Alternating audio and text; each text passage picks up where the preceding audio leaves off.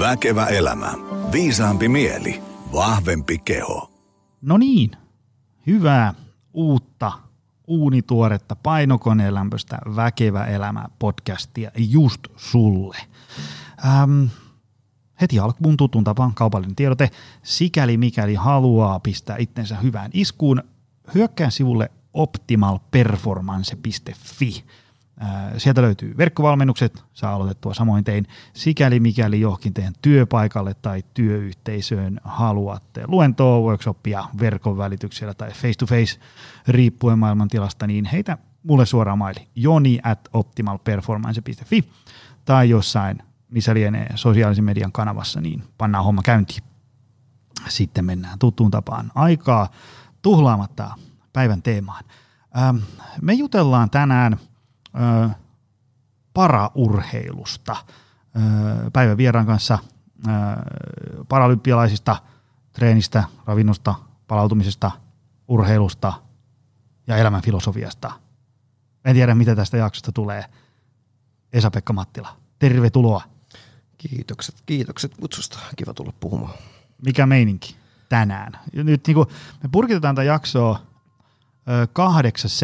8.7. Ja, ja ilman kosteus on noin 110 prosenttia. Kyllä, mutta nyt ei ole onneksi ihan niin kuuma. Että nyt on niin ihan Tämä on ihan virkistävää. Ei, joo. Nämä on näitä hetkiä, mitä ei olisi uskonut pari vuotta sitten sanomaan, että kiva, että sataa kesällä. joo, joo, on ollut kohtalaisen lämmintä. Öö, mä kävin itse asiassa toissa päivänä juoksulenkillä ja, ja, ja tota, vettä tuli kun saavista kaataisi. Ja ensimmäinen saavillinen oli sillä, että voi ei nyt sataa. Mutta sen jälkeen se tuntui itse aika hyvältä, se, että se lämpö tekee ihmeitä. Kyllä, kyllä. Ja sitten toisaalta tämä urbaani legenda, että kun sataa, niin on happirikas ilma, niin on mukavampaa juosta ja harjoitella. Hei, ähm, kuka sä oot? Mitä sä teet? Ai vitsi, tämä on tämä kaikkein rakastama kysymys. Öö, mä oon Esa-Pekka Mattila, pyörätuoli kelaa ja lähinnä 100 metriä ja luokassa T54, joka on sitten, voidaan luokituksesta pyhävää puhua vähän myöhemmin lisää, mutta se on kaikkein lievin tällainen tota, selkäydinvamma slash fyysinen vammaluokka nimenomaan kelauksessa. Ja tosiaan se päämatka mulla on satanen, että tykkään lyhyemmistä matkoista. Jonkin verran kelaa myös 200 ja 400, mutta jos miettii niin arvokisapuolelta, niin satanen on se päämatka. Ja tota, ei mitään, asustelen Espoossa tällä hetkellä 32-vuotias ja tota, tota,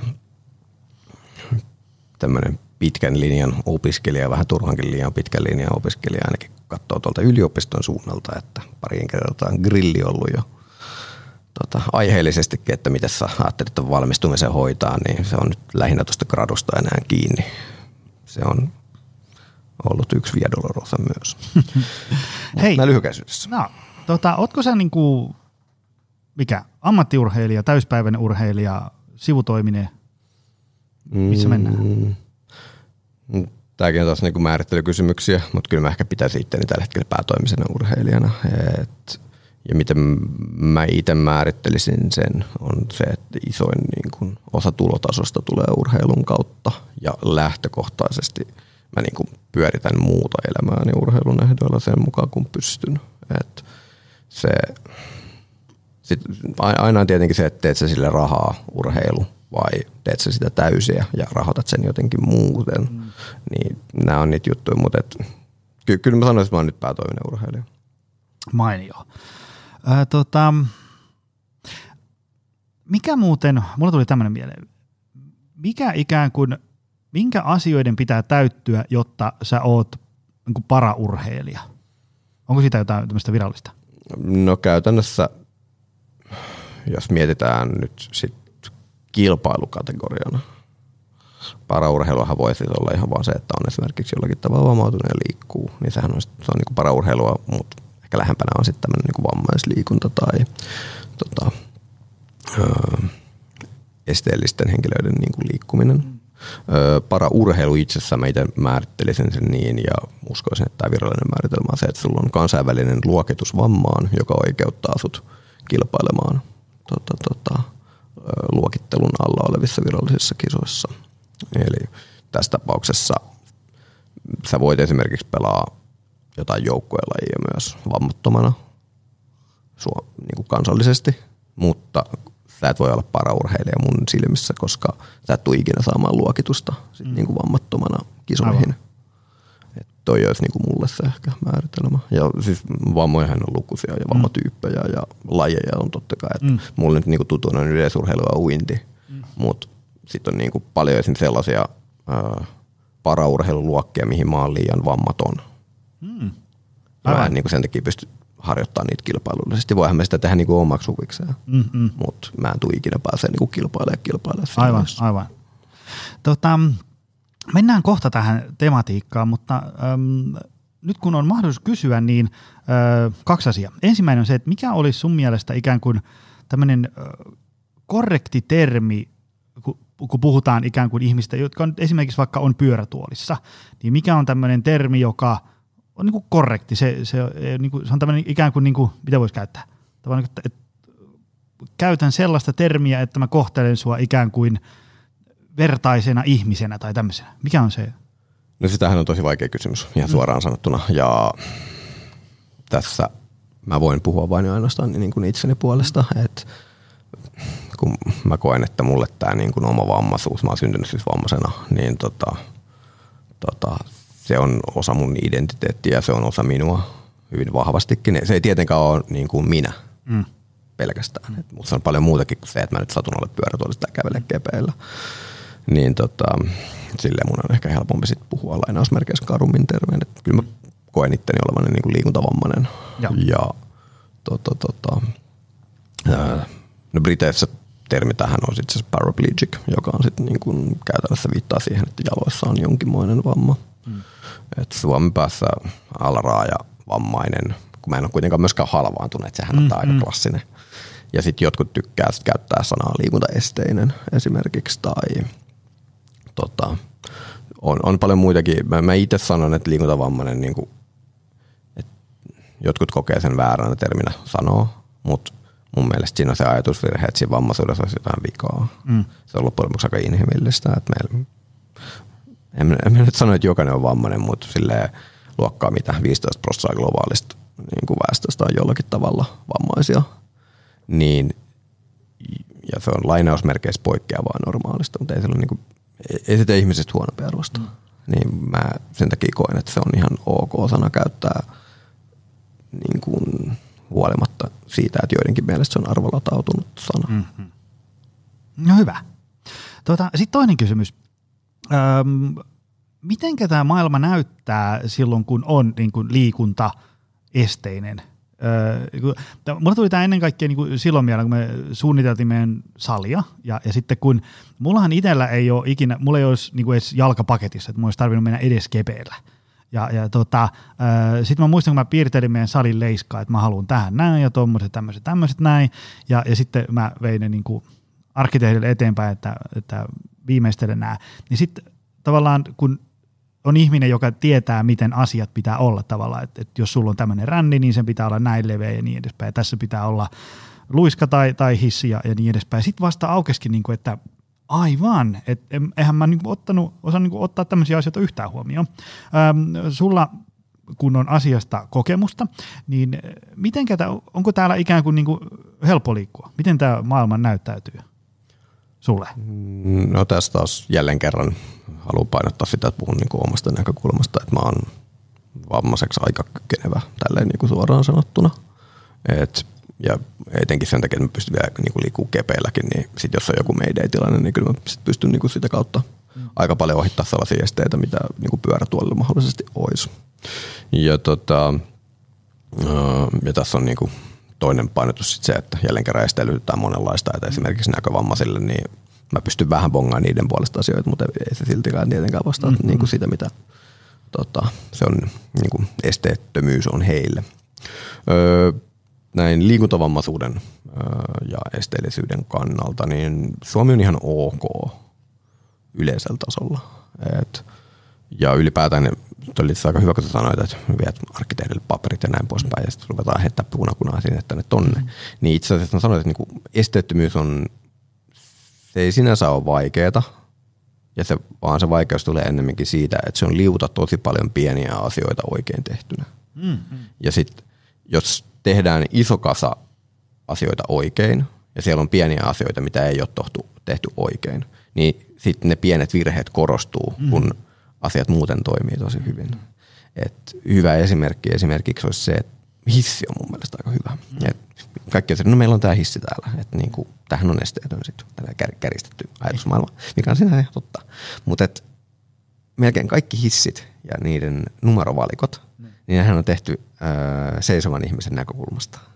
Aa, niin on, onko se niinku Ne on napit korkea, korkealla? joo. Aa, ja aivan. jälleen kerran, mä nyt on pyörätuolissa ja mun kädet toimii aika hyvin, että mä pystyn niin nostaa tiedätkö, käden suoraan tuonne niin olkapäästä viittausasentoon ylös, niin ulottuvuus on tuonne jonnekin ehkä 170 senttiin tai jotain tällaista. Mm. Mutta jos on esimerkiksi vähänkään vaikeampi selkäydinvamma, että käsi ei kunnolla nouse, Mm. niin sitten se niin kuin, nimenomaan tämmöinen tehollinen suorittava korkeus voi olla jossain metri 20 kohdalla näin niin kuin esimerkinomaisesti. Niin sä menet hissiin ja sä oot silleen, no mä voin painaa nappia. Mm. Ja sit, no mä olin just Sveitsissä kisoissa tuossa tota, toukokuussa tämmöisessä isossa selkäydinvammasairaalassa, missä meillä on yleensä majoitus. Ja tota, siellä on hissit tehty silleen, että sulla on niin kuin normaali valikko ja sitten molemmilla reunoilla on tämmöinen tota, öö, ehkä jossain 80-90 sentin korkeudella. Ne valikot tehty uusiksi, mutta vaan vaakaan. Mm. Ja tämä on mulle ehkä semmoinen esimerkki, että niinku mitä se esteettömyys sitten niinku pikkuhiljaa on. Ja sitten sama juttu, että siellä on esimerkiksi ö, kaikissa ovissa on tota, liiketunniste. Mm. Ja tämä on taas semmoinen, että se on kiva, että sulla on liiketunnistin ovessa etuovessa. Mutta mm. sitten esimerkiksi, no, tämän verran valehtelin, siellä on tuommoiset normihotellihuoneen ovet, niin niissä ei ole liiketunnistinta. Tämän mm. verran valehtelin pahoittelut. Mm-hmm. Ja se on mun mielestä hyvä esimerkki, että sit, jos on esimerkiksi sähköpyörätuolissa, että se oikeasti pystyy avaamaan ovia. Mm. Niin, sit Niin. se koko este, esteettömyys ja siisteys menee siihen, että sä oot menossa sun omaan huoneeseen. Aivan, aivan. Niin sit sä oot silleen, well fuck. Niin, et, et, onpas tää kiva liikkua, mutta tota, mä en pääse mun huoneeseen. E- Ja tässä on sit ehkä se, minkä takia se on niin vaikeeta ja niinku, mistä sit niinku, että kun asiat tehdään hyvin, niin ongelmat jopa korostuu. Aivan, aivan. Koska ne yksittäiset asiat hyppää sieltä esille. Totta, totta. Tai esimerkiksi se, että mullakin on aika hyvin nyt niin kuin esteettömyyden kannalta mun kämppä tällä hetkellä mm. hoidossa ja mulla on esimerkiksi autotalli, mihin mä pääsen ajaa auton ja mm. liikun siis omalla autolla ihan vaan logistisesti helpottuneista syistä, mutta öö, se on semmoinen kaksikerroksinen tota, autokatos tai autohalli, mistä on sitten niinku hissiyhteys kerrostaloon. Ja öö, molemmat invapaikat on rakennettu yläkertaan, mikä on vähän vaassa, mm-hmm. mikä on täysin järjetöntä, mm-hmm. koska mulla pitää nyt niinku rullaa semmoinen reilu ehkä metrin, puolentoista metrin niin kuin, ö, tota, korkeusero ylöspäin mun autolta, jotta mä pääsen ö, sisätilaovelle, josta mä pääsen hissiin. Versus se, että ne invapaikat olisi alemmassa kerroksessa, mikä on tasainen flätti. Mm. Ja sitten mä voisin niinku purkaa kamat ihan rauhassa autosta siihen niinku flätille ja sitten siitä rullailla niinku tasasta alustaa pitkin aina hissille. Aivan. Niin sitten tämä on taas, et hetkinen, kuka tässä on miettinyt tätä. Et he, ne on miettinyt, että tänne tehdään isommat ruudut. Kah- siellä on kaksi invapaikkaa mun mielestä, mikä on yhteen kerrostaloasuntoa aika paljonkin jo. Mm. Niin, niin sitten kuitenkin tuossa mentiin vähän vikaan. aivan, aivan. Et, et. Vitsi. Kyllä on, on niin kuitenkin sitten aika paljon asioita, mitä on hyvä ottaa huomioon. Että, että se tavallaan se kokonaisuus toimii. Joo, joo, ja sitten just tää on sillä aika hauska, että sitten sama juttu esimerkiksi sulla voi olla mm,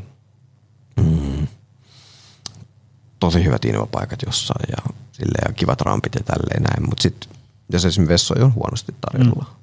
niin sitten se niinku määrittelee aika paljon asioita. Aivan, aivan. Ja, ja sitten nyt tullaan sitten siihen niinku isompaan ongelmaan, että niinku jo rakennetun arkkitehtuurin muuttaminen jälkikäteen. Et jos nyt miettii vaikka jotain Helsingin ydinkeskustaa, Empire-aluetta ja Katajanokkaa, niin onhan ne niinku sisäänrakennetusti aika esteellisiä. Mm. Ja siis sä mietit, että jos mä nyt mietin pyörätuolin kannalta asiaa, että jos mä haluan mennä syömään johonkin, mm. niin tosi usein mun mielestä mun valmentaja ja hyvä ystävä Lepe sanoi tästä, että, että tosi, tosi usein ravintolan niin kuin valinnan määrittää se, että onko sinne tota, kuinka iso kynnys sisään ja onko se invovessa. Sen sijaan, Aivan. sen sijaan, että mitä mä haluan syödä. Aivan, aivan. Hyvä pointti. Ja se on aika silleen, niin. Ei, eihän sen ehkä, ehkä ihan näin pitäisi mennä. Ää, ää, ää. Kyllä. Hei, kerro sun kisahistoria. Mistä sun ura alkoi? Mitä, mitä tähän matkalle on kuulunut ja missä nyt mennään? No, kyllä mun mielestä on oleellista, niin kuin vaikka nykyään onkin yleisurheilija, niin on oleellista silti ottaa niin kuin ensi alkuun esille se, että mä olin pitkä aikaa uimari. Mä rupesin uintiin harrastusmielessä vetää joskus 7-8-vuotiaana ja sitten sitä pikkuhiljaa teki enemmän ja enemmän. Olen sitten niin nuorten maajoukkueessa. Uini mä lopetin noin 15-vuotiaana. Ei, sanotaan kansallisella tasolla olin ihan hyvä.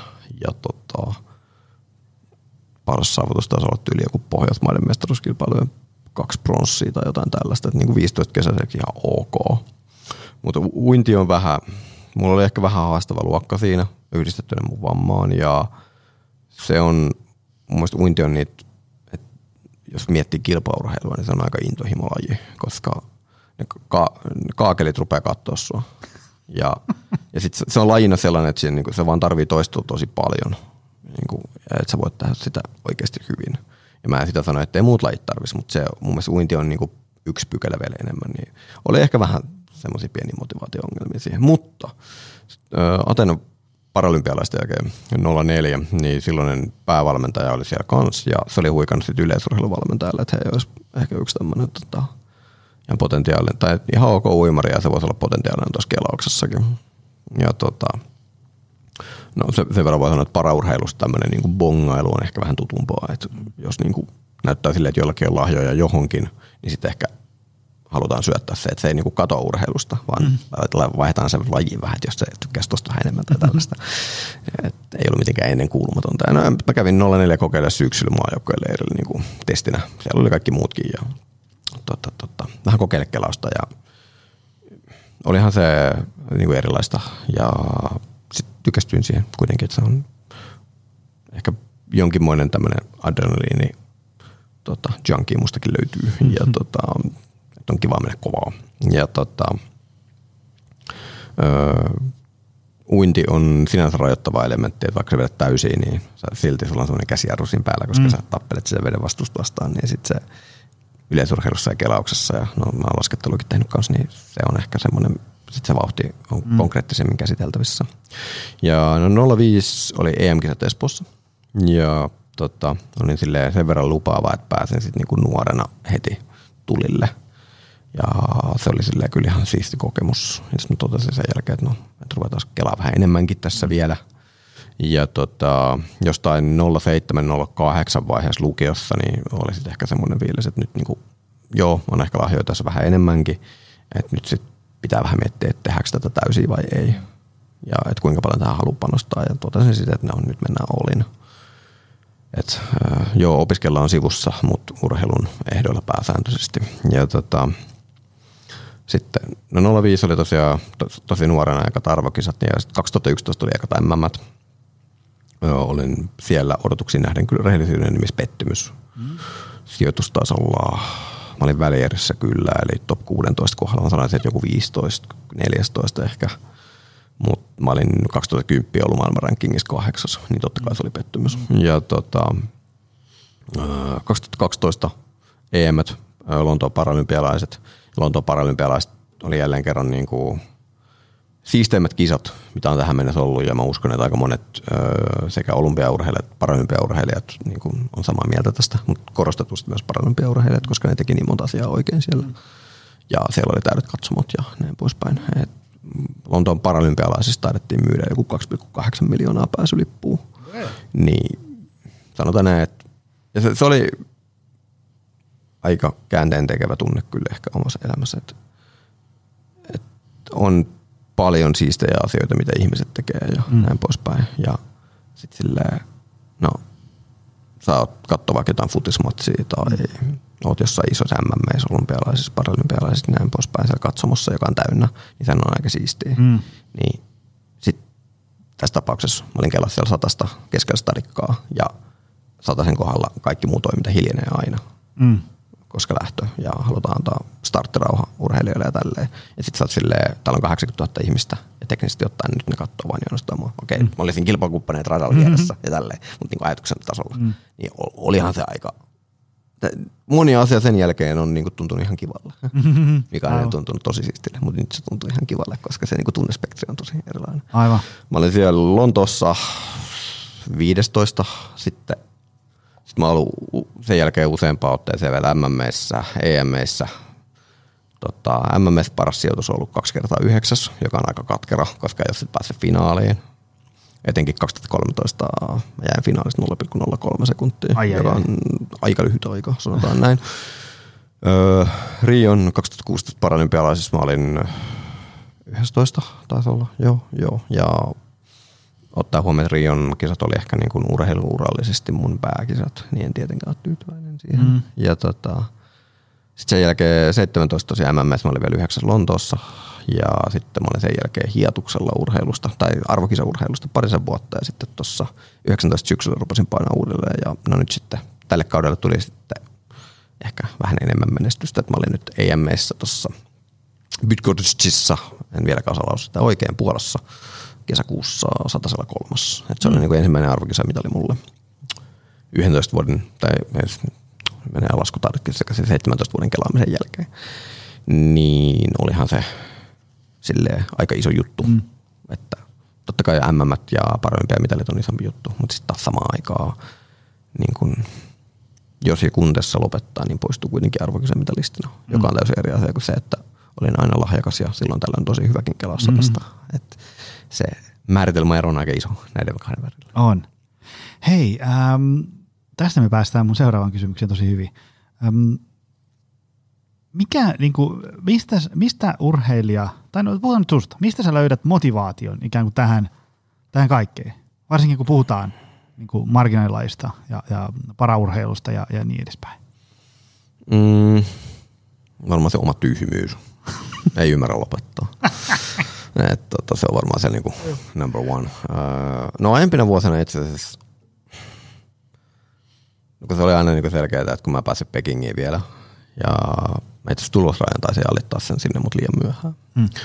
Ja sitten se oli tärkeää kuitenkin, että alitti sen tulosrajan, koska sitten mä olin myös varamiehenä, että jos joku olisi loukkaantunut, niin olisi sitten mahdollisesti päässyt kisoihin. Ja sen jälkeen oli aika selkeää, että no tavoitellaan Lontooseen, etenkin 2010 jälkeen, kun teki silloin sen oman enkan, joka oli 14.23, joka on vieläkin tosi kovaa valuuttaa aikana rehellisyyden nimissä, niin tota, sen jälkeen oli niinku helppo ajatella, että no jatketaan ainakin Lontooseen, ja koska ikä ei tule vielä vastaan, niin on järkevämpää kuitenkin loppujen lopuksi ajatella, että Rioon jatketaan ainakin. Sitten niinku, kuten sanoin, ne on niinku elämän pääkisat. Et ne on niinku, se on semmoinen kahdeksan vuoden, neljän vuoden projekti. Sitten niinku, että sulla on kahdeksan, että Pekingi 08, Lontoo 12, Rio 16. Niin se on aika, jos puhutaan kansainvälisestä huippurheilusta, myös marginaalilajassa, niin se on aika niin kuin normaalia asettaa aika perspektiivit noin pitkälle. Ja sitten niin kuin se taito on sitten, että miten sä pallottelet ne ajat siinä välissä, että milloin sä teet jotain muuta ehkä ihan vähän enemmän ja etenkin jos ei mene hyvin, mm. niin miten sitten niin kuin ammentaa sitä. Ja noina vuosina mä oon huomannut, että sitten kun on off-seasoni, eli kisakausi loppuu, se on se etenkin pääkopalle, mutta myös muutenkin kropalle aika hyvä asia sitten ottaa taukoa siitä, mitä tekee. Et yleensä ollut silleen kaksi viikkoa viiva kuukauden koskematta kelaustuoliin. Voi olla, että tekee jotain ihan muuta. Ja tota, se on ollut mulle semmoinen niinku motivaatio herättäjä aina se off-seasoni. Et mä niinku huomannut, että mulla rupeaa niinku kaikki vaan leviä. Mm-hmm. Ja nyt en niinku puhu puhtaasti fyysisesti leviämisestä, vaan niinku on semmoinen vähän rauhaton olo ja mm. ei niinku tuntuu, että on niinku asioita aika vaikea organisoida ja aikatauluttaa ja niinku priorisoida ja niinku rytmit menee aivan sekaisin ja tälleen. Se on silleen niinku ollut mulle ehkä semmoinen wake up call, että hetkinen, tässä niinku vähän vaikuttaa silleen, että pikkuhiljaa aika mennä takaisin sinne kelaustuoliin. ja, ja sitten sä menet sinne ja sä oot silleen, no okei, oli tätä ehkä vähän ikävä. Et se, Mm-mm. se, se, on semmoinen niinku aika helppo, mistä niinku tuntuu. Ja, mm, sitten 2019 tosiaan mä lopetin duunit ja sitten 2020 alkuvuodesta mä olin Espanjassa sitten kuusi kuukautta treenaa pää, päätoimisena ja niin kuin täyspäiväisenä. Ja, ja se oli osittain myös idea se, että niin kuin oli aika hektiset pari vuotta täällä pääkaupunkiseudulla ja sitten oli hyvä niin kuin irtautua piireistä, että voi vaan keskittyä siihen kelaukseen niin kuin oikeasti vähän niin kuin sen ehdoilla.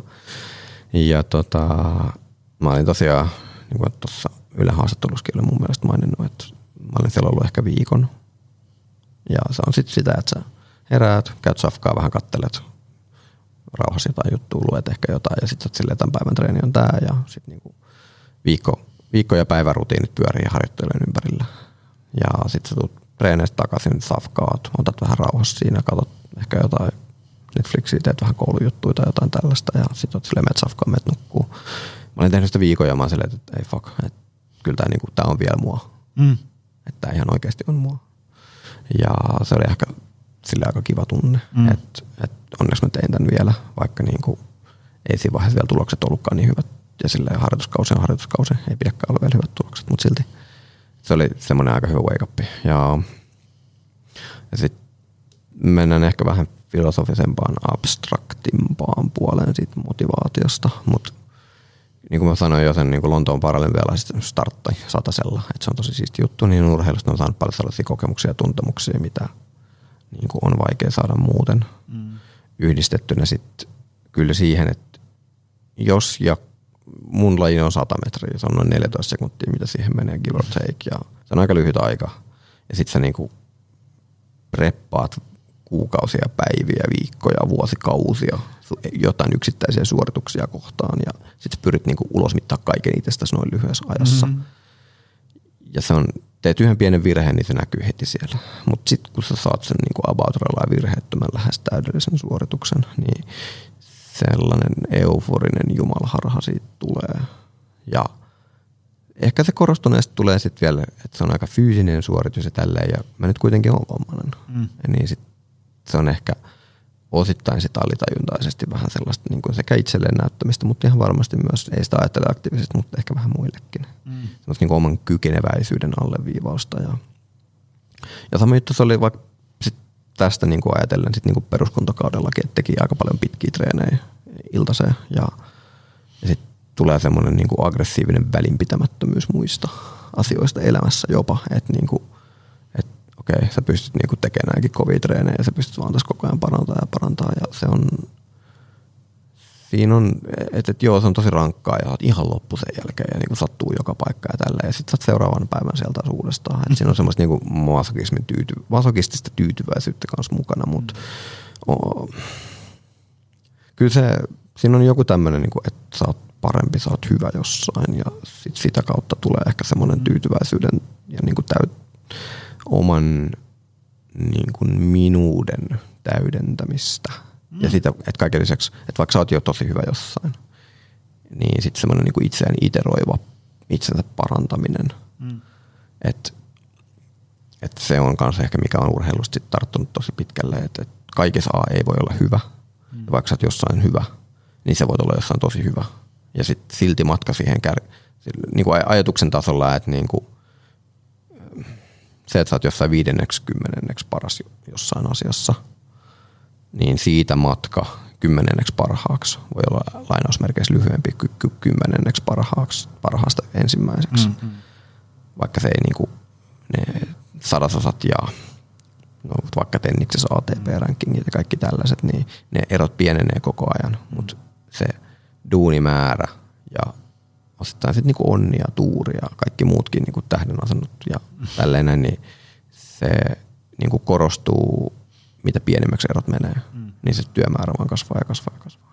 Eikö toi on ehkä semmoinen, Joo, joo. meni, meni vähän ajatusten tonavaksi, mutta, Ei, niinku, ei, mutta se- tämä on semmoisia niinku koherentteja ehkä, ja ei niin koherentteja pallotteluja. Siitä Joo, asiasta. joo, joo, joo. Ja se, se, se oli hyvin avattu just siitä, koska niinku, kun tavallaan kun, kun ihminen löytää jonkun intohimon asian, se sitten niinku pongorumpujen soitto tai yrittäminen tai, tai niinku pyörätuolikelaus, niin, niin tota, ää, siitä on hankala selittää. Se vaan niinku, esimerkiksi jos joku miettii vaikka, että, että, että miksi mä oon niin intohimoinen yrittäjä, ja sitten monesti voi tulla joku, että e- eikö se olisi hyvä, että olisi muutakin elämää. No joo, kyllä, mulla on muutakin elämää, mutta tavallaan niin kuin yrittäminen on tosi iso osa, ja, ja se on, mä en tietysti niin kuin rupea uhraan niin kuin, teetkö, avioliittoa ja isyyttä niin sen, sen niin kuin yrittämisen alttarilla, mutta tavallaan jos tänään pitäisi lopettaa yrittäminen kuin seinään, niin olisi se kauhea paikka, koska se, ja sitten on vaikea kuvailla, en, en mä niin tiedä, mä vaan herään aamulla ja taas on että vitsi, miten hieno päivä taas tulossa, saa tehdä niitä ja näitä, ja,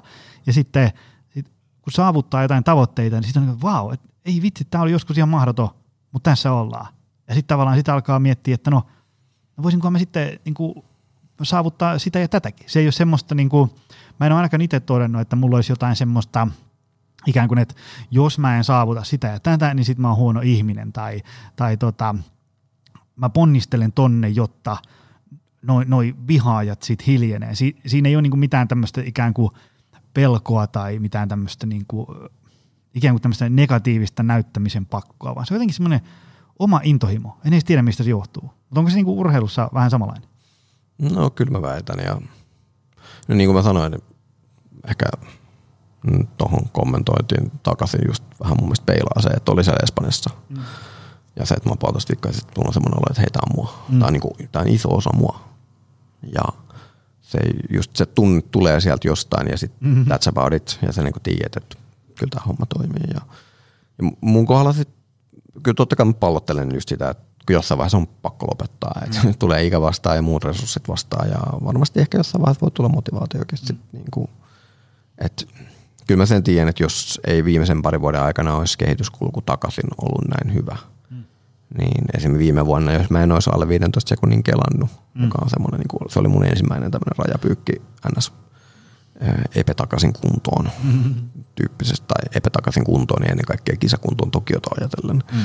Projektissa, niin tota, tota, olisin mä varmasti, se olisi ollut kova paikka, mutta että hei, ei tässä ole kyllä järkeä jatkaa. Mm. Et niin kuin, juna meni jo.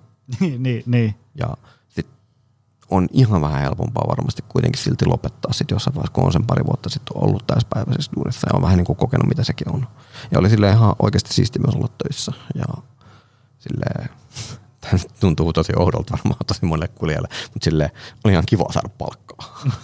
silleen, hei, hei palkkakuittinen, tähän mulla on varaa tähän ja tähän tänään.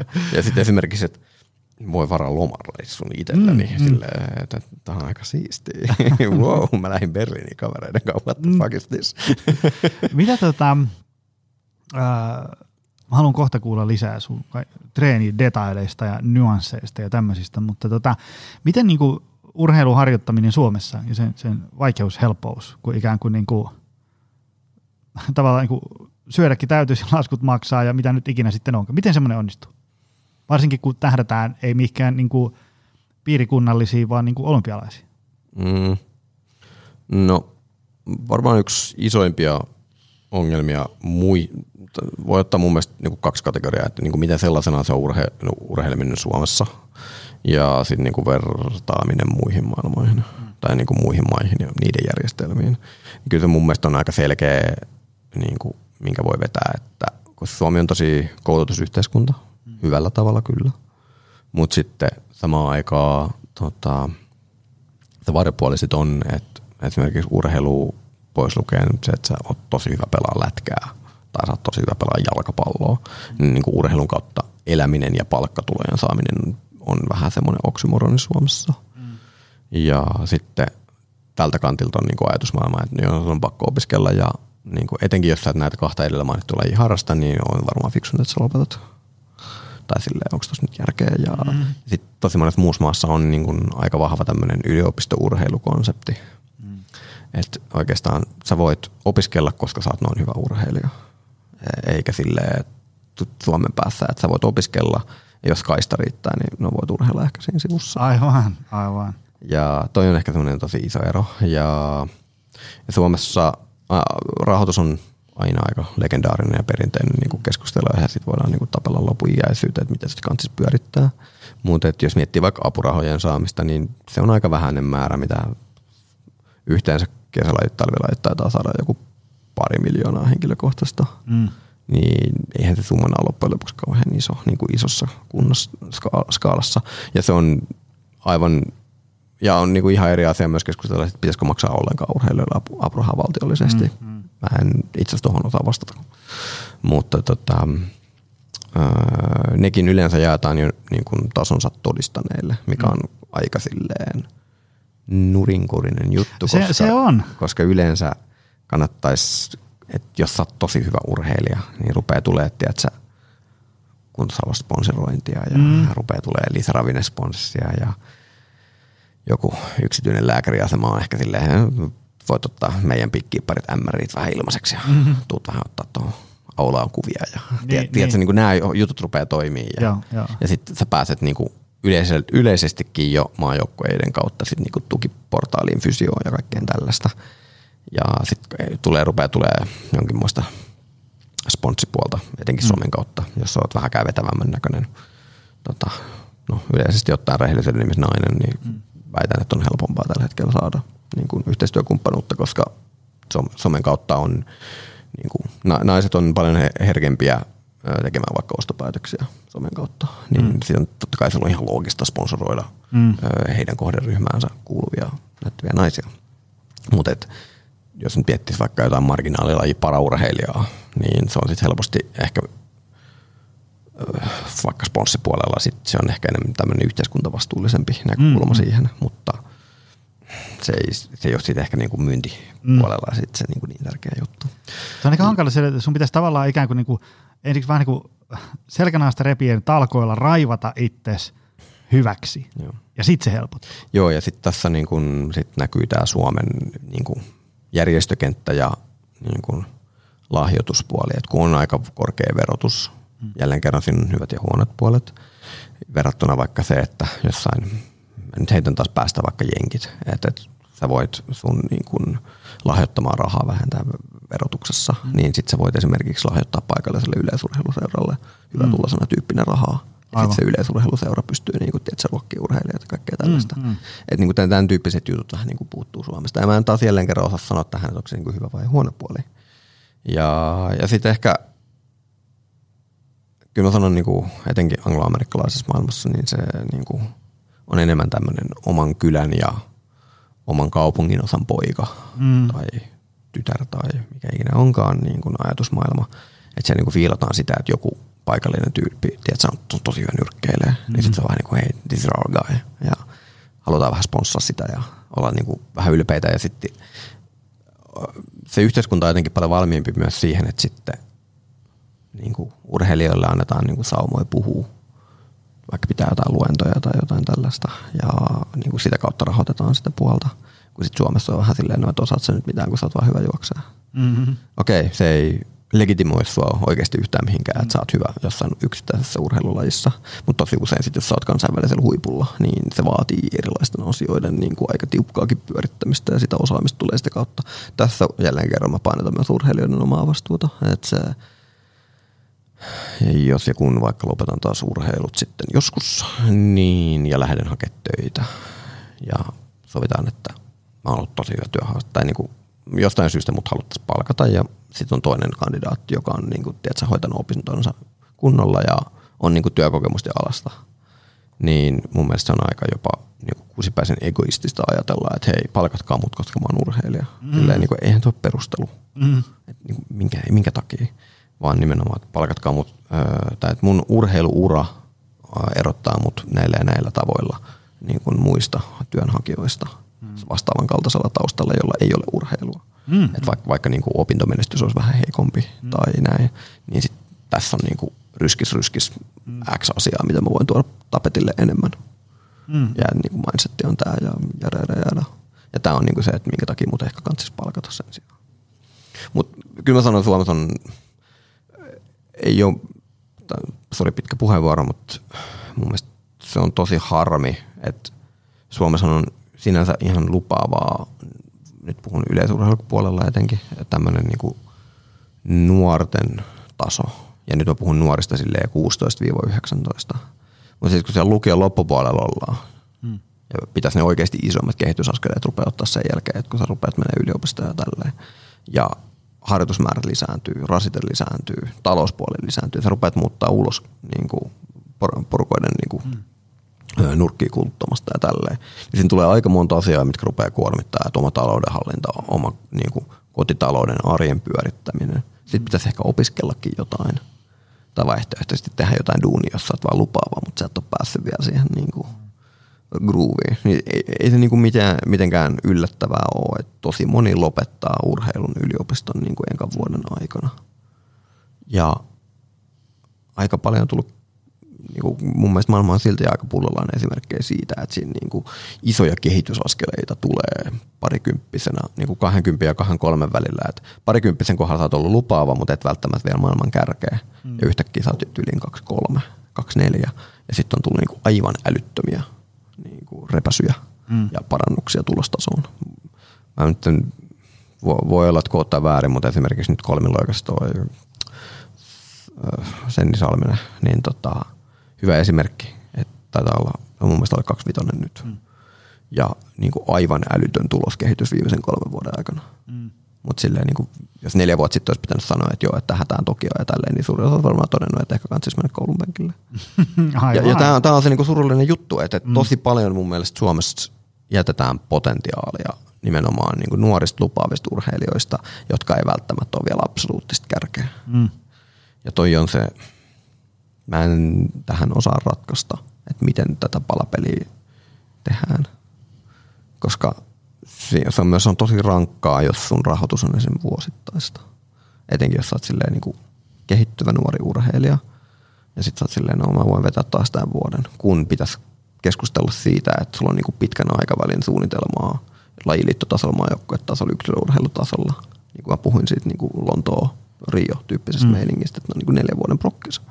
Et se on ihan ok, että sä et ole vielä niin kuin 2013 siinä kondiksessa, kun pitäisi olla 2016, vaan niin kuin rakentaa se kehityskulku ja polku sen mukaisesti, että sä oot 2016 kondiksessa. Mutta se vaatii neljän vuoden rahoituksen. Mm. Ja jos sun pitää niin kuin joka vuosi miettiä sitä, että tulee yksi huono vuosi, ja jälleen kerran sä oot ihan absoluuttisesti kirkkaan huippu. Ja sit sä oot silleen, no putosit just maajoukkueessa pykälää huonomaan, niin nyt sä oot ilmaiset fyssat vielä, mutta niin rahoitus loppu. Ja sit sä oot silleen, okei, okay, pitäisi tehdä silleen tonni 200 mm. tulovirtaa joka kuukausi, että mä voin maksaa vuokrat, mulla on varaa ruokaa. Mm. Ai niin, sit pitäisi päästä vielä kisoihinkin. Ja, ja se on niinku kaikki nämä jutut on pois siitä urheilusta. Mm. Aivan, aivan. Ja toi, toi on se niinku nuoren urheilijan miina. Ja niin, se on tosi niin. vaikea paikka. Tota, tota, tota. Mennään hei sun, sun treeniin. Mennään muuhun tällaiseen. Kun, Mennään vaan. miten sä treenaat? Sä, sä ite, ite tuossa kun aikaisemmin vaihdettiin vähän viestejä niin edespäin, jos puhuttiin esimerkiksi vaikka niin tästä, että kun sulla ikään kuin, niin kuin sä, itse kirjoitit, että sulla niin kuin, joka, joka treenipäivä on käsipäivä, niin se, niin kuin, se aiheuttaa, tai niin kuin saa, saa aikaan, että se treeniä pitää ehkä suunnitella vähän eri tavalla kuin, kuin, niin kuin jos vaikka mä menisin treenailemaan. Joo. Mitä niin kuin, ähm, mistä me nyt lähdetään sitä purkaa? Niin kuin, miltä sun treeni vaikka viikko näyttää? No, mä, mä mietin, että miten mun pitää lähteä tätä purkaa. Hmm. No, äh, mun mielestä ensisijaisesti tärkein asia on miettiä se, että niinku mikä se mun laji on. Tässä tapauksessa 100 metrin pyörätulikelaus ja nyt niinku, äh, no, pyörätulikelaus, eli isoin osa harjoittelua on he, he, vähän yllättäen pyörätulikelausta. Toinen määrittävä parametri on se, että mä oon 100 metrin kelaa, joka on pikomatka joka niin kuin väistämättä tarkoittaa sitä, että mun pitää lyhyessä ajassa saada maksimaalinen suorituskyky mun kropasta, josta tulee sitten toinen niin kuin painotusalue harjoitteluun verrattuna vaikka se, että mä olisin pitkän matkan kelaa ja tonni vitosen tai vitosen kelaa. Niin tässä on niin kuin tosi isot erot jo. Samalla tavalla kuin juoksussa. tota, toi on se niin kuin ensimmäinen juttu. Ja tämä nyt tarkoittaa sitä, että on eri harjoituskausia, että mä en voi täysiä harjoitella vuotta putkeen, kun kroppa ei kestä sitä ja se ei myöskään ohjelmoinnin kannalta ole järkevää. Et, yleisurheilussa ja uskoisin, että en ole tietenkään muiden lajien asiantuntija, niin en osaa sanoa, mutta tämmöisissä niin kuin fyysisissä suorituslajeissa on aika yleinen ajatusmaailma tämmöinen niin kuin superkompensaatio, kehittäminen ja kompensaatioharjoittelu. Eli lisätään rasitusta asteittain – ja mennään vähän niin kuin rasituksen yli ja sitten on pieni tauko, kevyempi jakso ja jälleen kerran aloitetaan lisää rasitusta asteittain. Ja sit, sitä kautta se sun niin kuin suorituskehityskäyrä on sellainen, tota, tota, mennään ylös, ylös, ylös, sitten mennään taas vähän, rupeaa rasitustasot olemaan niin korkeat, että on pakko niin kuin keventää kaasua, jolloin oma suoritustaso putoaa pykälän alemmas. Mm-hmm. Ja sen jälkeen taas mennään pykälää ylös, ylös, ylös, ylös, rasitustasot on ylhäällä, pudotetaan taas alas. Ja sitten sit tulee semmoinen graafi, joka pikkuhiljaa pitäisi nousta koko ajan ylöspäin. Öö, yleisurheilupuolella ja tässä tapauksessa just kelauksessa niin on erilaisia harjoituskausia. Puhutaan peruskuntokaudesta. Sulla on peruskuntokausi 1, peruskuntokausi 2. Sitten on nopeuskestävyyttä, voimakautta, Sitten on kilpailuun valmistavaa harjoittelua tai kilpailukauteen valmistavaa. Ja sitten on palataan yleensä tekee jossain vaiheessa taas niin kuin vähän enemmän peruskuntoa ja tällaista. Ja sitten on yleensä, jos puhutaan arvokisavuodesta, niin sitten on tämä niin kuin, viimeinen arvokisa kisakauteen valmistava jakso sitten niin pari-kolme viikkoa ennen. Ja jokainen näistä viikko, niin kuin jaksoista eroaa tosi paljon. Et mulla tuli kahteen ja puoleen kuukauteen syksyllä, eli lokakuun eka päivä, tai no vähän reilu kahteen ja puoleen kuukauteen, eli noin 80 päivää mulla tuli vähän reilu 65 treeniä, olisiko ollut vai 63 treeniä, ja siinä tuli 460 kilsaa niin kuin kelaustuolilla. Ja sitten taas tota, tota, keväällä, niin mulla tuli, mä olin Espanjassa valmistavan leirillä noin kuukauden, niin mulla tuli siellä kuukaudessa noin 100 kilsaa matkaa. Ja tästä saa niin kuin aika hyvän – ja se Espanjan jakso oli tosi paljon rankempi, mutta vaan eri tavalla. Eli tässä tapauksessa peruskuntakaudella vedään enemmän matkaa ja määrää, mutta koska mä oon pikamatkaharjoittelija, niin sitten on niin kuin väistämättä pakko vetää niin kuin jonkin verran tehoja ja nopeuksia. Et sitä, sitä pitää niin kuin jollakin vähän ylläpitää.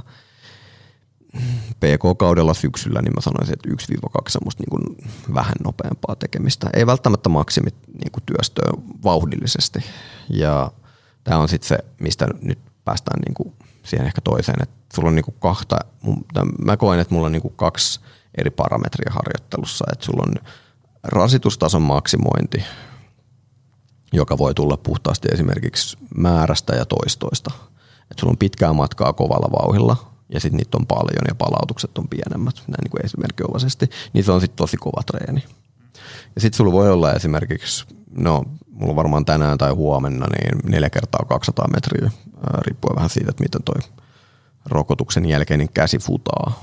Ja siinä on 10 minuutin palautukset niiden 200 metrin välillä. Ja sitten mulla on alkuverran loppuverran.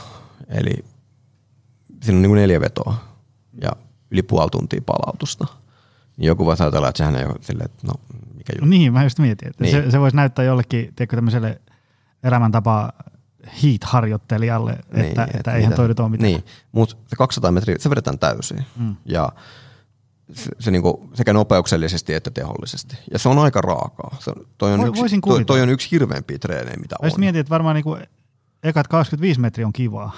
joo, joo, ja siis kun mä oon sprinteri, niin mä oon tottunut starttaa kovaa. Ja tiedätkö, jos mä teen 30 treenejä, niin yleensä mä teen niitä 9 tai 12 kappaletta ja sarjassa. Et sit siinä on niinku kolmen minuutin palautukset 30 metrin verran välissä, sitten vedetään niitä kolme tai neljä, sitten on sarjapalautus noin kuusi minuuttia. Mm. Yleinen tämmöinen niinku hihavakiopalautus on 10 metriä minuutti, jos puhutaan maksimivedoista. Mm. Totta kai tietyillä raja-aidoilla, että vaikka 200 metrin vedoissa, niin sitten se 10 minuuttia on aika hyvä, puhutaan täyspalautuksesta. Mm. Mutta ja tämä, on niinku, tää kuulostaa tosi elitistiseltä, mm. mitä se osittain jopa vähän onkin. Mutta aika harva niin kun, tavan liikkuja ymmärtää, että mitä tarkoittaa niin kun, irtiottaminen. Että oikeasti sä saat sieltä koneistosta kaiken irti. Joo, joo, joo. Ja että minkä takia vaikka 400 metriä on ihan hirveä matka, sit kun sä oot oikeasti hyvä. Koska niin kun, ei porukka pysty juoksemaan sitä samalla tavalla tai kelaamaan. Mm. Koska niin kuin krop, sä et ensinnäkään niin sai tästä niin paljon irti, ja sitten sun kroppa sanoi itse paljon aikaisemmin, niin sitten sä väistämättä rupeat vetää sitä kevyemmin. Joo, joo, ja onhan se niin kuin silleen, mitä ikään kuin edistyneempi urheilija sä oot, sille, että sulla on, niin kuin, tavallaan, sulla on toistoja takana, ja se on, se on, niin kuin, se on ikään kuin, jos ajatellaan, että, että mä ja sä menen tästä, tästä nyt pyörätuolikelaamaan, niin, niin tota, jos mä vedän niin lujaa kuin mun sielu ja ruumis antaa myöden, niin mä oon silti vähän niin kuin semmoinen, tiedätkö, vanha Opel Kadett versus sit sä oot enemmän semmoinen niin kuin AMG Mersu. Joo, että kun kyllä. mä ja sä painetaan niin kuin kaasupohjaan, niin siinä tapahtuu vähän eri asioita. Ja, ja, sitten se, se tota, sitä on niin kuin tavan ja ehkä hankala ymmärtää, että, että se on vaan ikään kuin vähän eri peli ja se ottaa enemmän aikaa sitten palautuakseen niin edespäin. Kyllä ja sitten tässä ää, niin kuin just se, että kun vedetään kaasupohjaan vaikka jälleen kerran 4 kertaa 200 metriä treeni, kun idea on se, että ja nyt mennään niin deskupuolen juttuihin harjoittelussa, että puhutaan niin kuin submaksimaalisesta harjoittelusta, eli ollaan sen maksimitason ihan vähän alapuolella. Ja se on, se on tosi tärkeä harjoitusalue, etenkin mun mielestä sprinterinä, että sun pitää ihan vähän kevennettynä pystyy vetämään tosi kovaa, mutta ei vielä ihan maksimeita. Ja mitä paremmaksi sä tuut siinä, niin yleensä, koska se on taas se, että sä pystyt vetämään submaksimaalisesti vähän useammin. Mä pystyn vetämään submaksimaalisesti vaikka 150 suunnilleen, sanoisin joku kaksi kertaa kolme vetoa, maksimi 150 ehkä kolme tai neljä. Vaikka palautukset on about samat, mm. mutta submaksimaalisesti, kun sä et, ja tosi usein voi olla, että niin kuin, sit jos mennään niin kuin maksimivetoja monta putkeen, niin se katkeaminen tulee tapahtumaan ja sitten se, niin kuin, jos mä vedän 650 mm. ja sitten mä vetäisin vähän kevyemmin ja 5 150 metristä täysiä, mm. niin olettavasti se mun 650 menisi kovempaa kuin se viides maksimi. 150 ihan vaan sen takia, että sä pystyt niinku siellä ylätason niinku lähellä limittiä, sä pystyt siellä kelaa kauemmin tietenkin kuin siellä maksimin tasolla. Ja tässä on se niinku tärkein juttu sit harjoitusmääristä ja muista, että ei, jos puhutaan maksimisuorittamisesta, niin se on aika raakaa. Ja sä et sitä mun mielestä pysty, niin kuin, tehollisia maksimiharjoituksia ei oikein pysty mun mielestä niin kuin kahta kolme enempää tekemään viikossa ihan puhtaasti jo palautumisen takia. Mm. Niin sitten, ja sitten jos sä lisäät sinne muuta kuormitusta harjoittelusta, niin sit aika loppuu kesken. Mm. Ja tuossa on ehkä sitten se niin kuin, palattiin tähän, että oot sä ammattilainen tai täyspainoinen urheilija ja tällaista, niin mun mielestä se isoin ero niin kuin lainausmerkeissä puoliammattilaisen tai harrastelijan ja ammattilaisen välillä on se, että sä pystyt pyörittämään sen viikko-ohjelman silleen, että sä voit vetää sen maksimaalisen määrän öö, täystehoisia treenejä, jotka sit ne oikeasti kuormittaa ja ne oikeasti syö. Ja sä pystyt tasapainottelemaan sitä kuormituksen määrää. Ja no jotain muita harjoitusfilosofia, osaan enää puhua, harjoitusfilosofia juttuja, niin mulla on nyt ollut aika iso muutos tosi niin kuin nuorempiin vuosiin on se, että mä teen jonkin verran myös niin kuin tosi kevyttä perusmatkaa. Niin Sitä jo, mä olin kysymys seuraavaksi. Teekö sä ikään kuin tämmöistä PK? No mulla, mulla on niin kuin, nyt, mulla tulee varmaan melkein joka treenissä semmoinen niin kuin vähintään kolme, yleensä neljä kilsaa niin kuin ihan tosi kevyttä kelaamista. Pari kilsaa kevyttä alkuverraa ja pari kilsaa kevyttä loppuverraa. Ja ideana on sitten se, että sun niin kuin aerobinen suoritustaso on parempi, joka tarkoittaa sitä, että sä palaudut nopeammin. Et kyllä mä voin ihan suoraan myöntää, että viime syksyn, kun kattelin niitä ohjelmia, aina niin kuin valmentajan kanssa vaihdetaan viestejä, että miltä niin kuin näyttää seuraava viikko viiva kaksi viikkoa. Ja sitten että ei, että niin kuin, ei fuck, että niin kuin, miten mä selviin tästä hengissä, että niin kuin tällaisia treenejä tuollaisella mm. tasoilla, että uh, nyt menee kyllä raaksi. Mutta kyllä ne kelaamalla oppii kelaamaan mm. ja sitten niin kuin, sit, sit, kyllä se rupesi näkyä, että sitä niin kuin kelauspohjaa, aerobista pohjaa on. Ja tämä nyt voi sitten ehkä jälkikäteen, ja oikeastaan onkin ehkä vähän silleen no fucking shit you idiot. Mm-hmm. Et, kyllä niin kuin nuoren olisi pitänyt tehdä paljon enemmän pohjaa. Osittain siinä oli se, että mulla oli sellaisia teknisiä ongelmia, että sit se niin kuin, tosi kevytkin kelaaminen oli aika kuormittavaa mm-hmm. niin kuin fysiologisesti. Joo. Ja sitten jos se kevyt kelaaminen on kuormittavaa, se ei ole enää kevyttä. Et se, on niin. vähän, se on vähän sama, tota, muistin pari vuotta sitten keihäänheittäjiä tota, laitettiin sykemittarit. Ja sitten mm. silleen, teidän pitäisi tehdä nyt palauttavaa treeniä. Mm. Ja palauttava, sitten oli silleen, okei, okay. ja sitten, sykkeen pitäisi olla alle 130. Se on aika vaikea tehdä asioita, joka on alle 130. Niin yksilöllisiä mm. juttuja mä oon esimerkiksi mm. sykeherkkä, että mulla niinku nousee herkästi niinku 140, 150 ja se on mulla vielä palauttava. Ja sitten se oikeasti oli sitä, että se mitä ne on aiemmin tehnyt palauttavana, on ollut niille sitten jo niinku kuormittavaa semmoista niinku 150-160 mm. sykkeen tekemistä. Ja lopputulos oli se, että niiden pitäisi ottaa nyt yliin keihäs, ja sitten ne kävelee rataa ympäri, oikeasti kävelee, ja tekee siinä keihältä, että jotain venytyksiä. Mm. Ja sitä teet sä sitten puoli tuntia päivässä. Mm, mm. Aivan. Ja, tota, ja viimeisin juttu just sit kokonaiskuormitukset just, että kun eihän ihmisen käsiä ja olkapäitä ole tehty kelaukseen tai mm. niin kuin puhumattakaan liikkumiseen. Et kun mä liikun sitten pyörätuolilla, mä liikun kepeillä, niin mun kädet ei oikein ikinä saa taukoa mistään. Aivan niin sit pitää olla sitä kevyttä liikuntaa, mutta sit oikeasti pitää olla malttia olla tekemät mitään. Ja se on osittain jopa vähän vaikeaa. Et, et, et, tota, ja se on sitten se niinku, mennään siihen kokonaiskuormituksen hallintaan taas. Et niinku, nivelet ja ranteet on aika kovassa paikassa. Ja sitten samaan aikaan, kun mä oon hyvässä kunnossa, niin se helpottaa mua, koska niinku, arkielämä on tosi paljon kevyempää, koska niinku, tehopainosuhde on korkea ja mulla on aika hyvät niinku, niin keskivartalohallinta ja olkapäät ja tälleen näin, niin sitten mä pystyn niin kuin kevyemmin tekemään arkiasioita elämässäni, mutta sitten samaan aikaan ne arkiasiat kyllä kuormittaa sit niin kuin urheilusuoritusta. Niin ei se kuudesta kahdeksaa treeniä viikkoa rupeaa olemaan tosi lähellä sitä maksimia mun mielestä. Et ehkä joku tosi kevyt pyöräily, koska se on erilainen pyörivä liike ja tälleen näin, niin se voisi onnistua ja sitä mä ehkä varmaan jossain vaiheessa testaa ja tälleen. Ja, ja palauttaa, siis niin kuin venyttelyjä ja muita vastaavia hän ei voi tehdä ikinä liikaa. Se on ehkä semmoinen kanssa, mm. mitä on vanhemmiten ruvennut oppia. Ja mulla oli pitkä aikaa nuorempana tosi paljon ongelmia just niin kuin liikkuvuuksien ja lihasjumien kanssa. mun kroppa ylipäätään on vähän sellainen, että sit kun saa paljon irti, lihasmassa tarttuu ja tälleen, mutta lihas myös menee sitten jumiin. Mm-hmm. Niin sitten se niinku pidemmittä päälle rupeaa olemaan oikeasti tosi jumiselle, ja aika paljon niinku ennaltaehkäisevää. Aivan. Mitäs puntti, voimatreeni? Joo, se on itse asia, mistä en tajunnut tuossa kommentoida ollenkaan. Kerro nyt ihmeessä. Mm. Öö, yleensä puntti 1-2 kertaa viikossa. Mitä sisältää? No on jälleen kerran vähän tapauskohtaista, mm. mutta tota, talvella, talvikaudella niin enemmän penkki on varmaan päävoimaliike, mä uskaltaisin sanoa sen ja vähemmän yllättäen. Ja se on jopa vähän ehkä No niin kuin asia, mikä harmittaa mua tosi paljon. En mä niin kuin, jos miettii vaikka kyykkyä ja tempausta, mm. ja mä oon kuitenkin räjähtävä lajin mm. niin kuin urheilija, niin penkki on vähän hidasta. vaikka, vaikka kyykkyy ja tempauksen mm. ajatellen, että etenkin tempaus. Että ei, ei niin kuin pysty tekemään tällaisia koko kropan teholiikkeitä ja voimaliikkeitä, jotka on nopeita hirveän paljon. Et penkki on se päävoimaliike. Ja siinä sitten voidaan varjoida. Mä tykkään tehdä ihan peruspenkkiä aika paljon. Sitten on ohjattu penkki, etenkin sitten niinku myöhemmin keväällä ruvetaan te- pudottaa painoja aika paljon ja tehdään esimerkiksi niinku räjähtävää penkkiä ohjatulla tangolla. Ja tota, siinä sitten niinku idea on se, että ruvetaan herättelemään sit sitä niinku perusvoimaa räjähtävämpään suuntaan. Ohjattu tanko, joo. se on? Siis tuommoinen, niinku, onko se nyt sitten smittipenkki vai? Joo, mikä? joo, joo, joo okei. Okay. Eli siis menee kiskoilla, ra- kiskoilla joo, penkki joo. ja sitten siihen, niinku, että sit sun ei tarvitse niin paljon välittää siitä muuta. Mm. Ja no jonkin verran voi tehdä ihan normaali penkilläkin räjähtävää sen sitä, että joku pitää tietysti jaloista kiinni mm. ja sitten pudotetaan oikeasti painoa aika paljon niin kuin sit tangolta.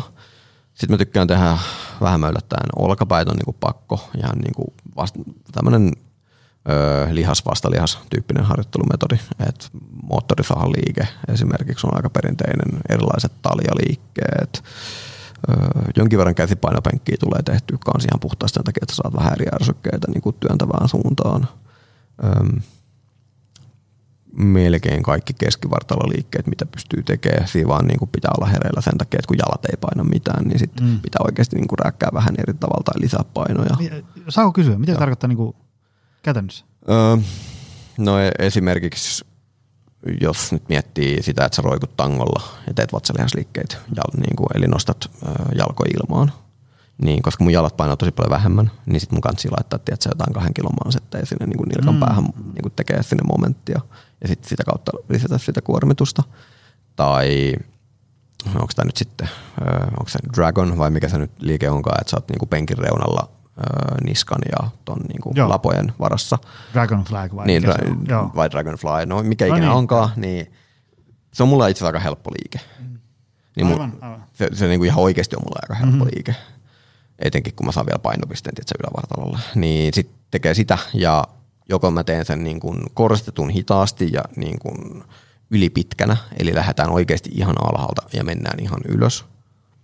Ja sitten teet tosi monta toistoa. Tämä on esimerkiksi. Tai sitten esimerkiksi se, että öö, mä heitän jonkun 12 kilon, 15 kilon tota, tämmöisen niin kuin kuntopallon mun syliin, joku pitää nilkoista kiinni ja sitten mä teen niin kuin siitä sitä tota vatsalihasliikettä. Ja, niin ja sitten kuntopallot. Se on, kuntopallo on, se on aika hyvä treeni, että sä voit tehdä sillä semmoista niin kuin kevyttä lämmittelyä. Ja sitten taas samaan aikaan, jos sä lisät sinne edes vähäkään painoa ja niin kuin sitä efforttia niin kuin nopeuden suhteen, sen niin kuin liikenopeuden suhteen, niin sitten sit tulee myös semmoinen niin kuin räjähtävää liikettä. Se on ehkä, tuossa on varmaan yleisimmät kuntosaliliikkeet mulla. Tota, tähän ei olisi mikään keskustelu, jos emme puhuta myös niin kuin ravinnosta ja palautumisesta. No. Mitäs ne? Mm, no tässä mm, mennään ehkä mun mielestä nyt näihin niin yksilöurheiluasioihin, että mm. on geneerisiä parametreja, minkä mukaan kannattaa toimia.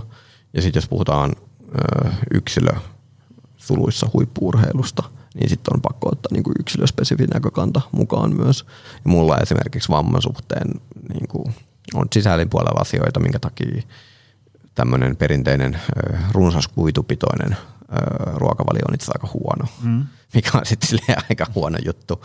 Et, no mä oon ihan suoraan sanonut, että mulla on siis niin kuin, kirurgi tai lääkäri sanonut, että tyyli optimiruoka on mulle tyyli chicken McNugget ateria. Hei. Silleen, I kid you not.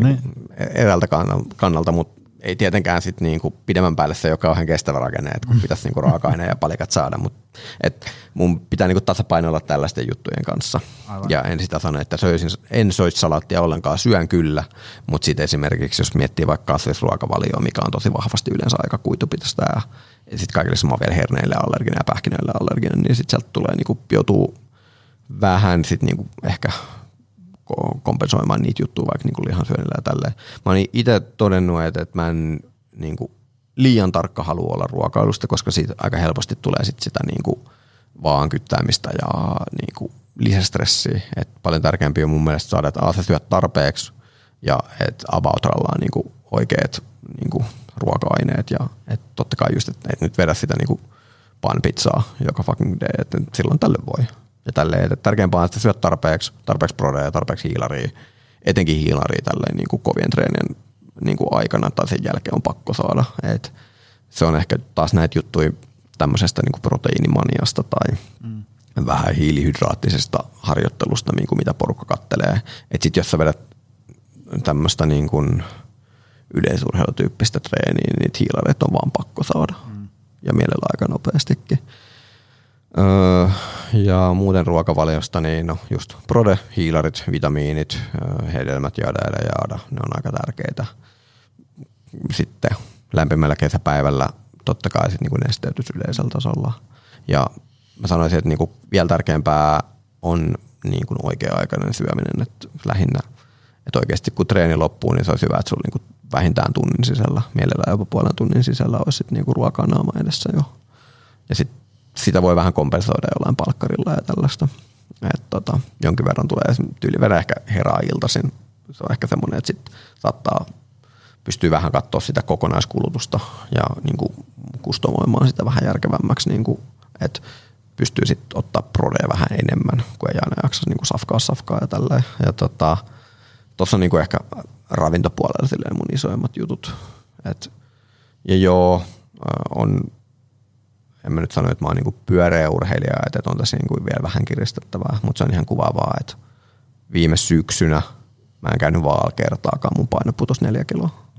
Ja mä en niinku kattonut mun ruokailuja ja söin sitten niinku, jonkin verran tuli syöty karkkia ja tällaista. Et, ja se nyt, en mä tiedä, mun mielestä se ihan mun on niinku pakko sanoa, että tämmöinen urheilija-alkoholin käyttö, niin siinä on niinku mua vähän harmit, harmittaa jopa semmoinen niin besservisseröinti siinä tai tällaista, että se turkeilijat ei dokas ollenkaan mm. tai tällaista. Että, että no, jokainen voi mennä niin kuin kauden jälkeen sen bankettiin ja katsoa, että niin kuin kuinka vesilinjalla siellä ollaan yleensä ei olla. Mutta samaan aikaan on pakko sanoa, että kyllä niin kuin syksyllä aika vähäistä oli oma alkoholin käyttö, että se on ehkä semmoinen, ja nyt etenkin keväällä, mitäköhän mä uskaltaisin väittää tähän niin kuin yhteensä alkoholiannoksien määräksi keväälle on, niin kuin jos miettii vuoden vaihteesta tähän heinäkuun alkuun, niin varmaan ollaan jossain 10-12 annoksessa. Että yli sunnuntai päivisin saattanut vetää öö, porukoiden kanssa, jos meillä on yleensä tapana niin safkaa jotain vähän parempaa.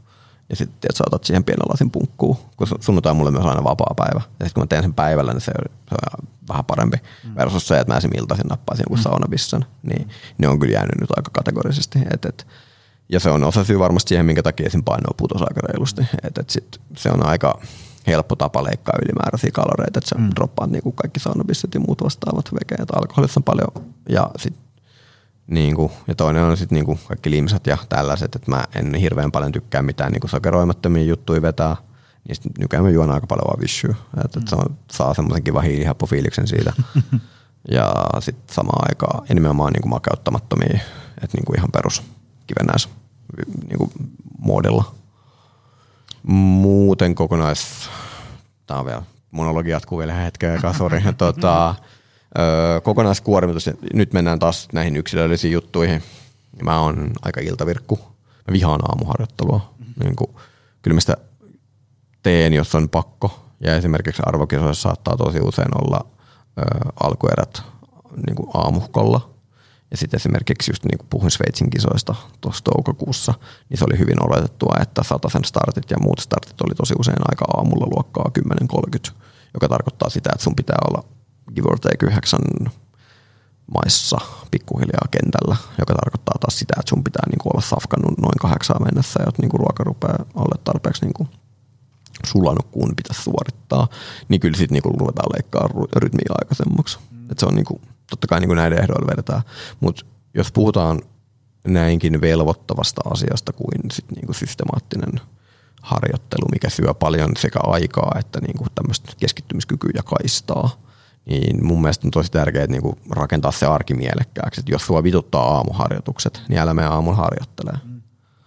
Jos, jos niin kuin harjoitteleminen on kivaa. Mm. Et jos harjoittelusta et tykkää ollenkaan, niin siinä vaiheessa kannattaa ehkä katsoa peiliin. Mm-hmm. Ja koska mä olen iltaihminen ja no tällä hetkellä tiedätkö, teen koulua tässä vähän sivusuunnassa ja pystyn niin kuin muuten pyörittämään, asun yksin, on sinkku jaada ja jaada, niin etenkin korona-aikaan, niin mun harjoitusaika oli 9.15 illalla viiva 23, joka on monelle varmaan, että what the fuck, että mikä järki tuossa on. No ei mitään, mä tulin vartti yli 11, kun harjoitushalli oli vieressä, etenkin talvella.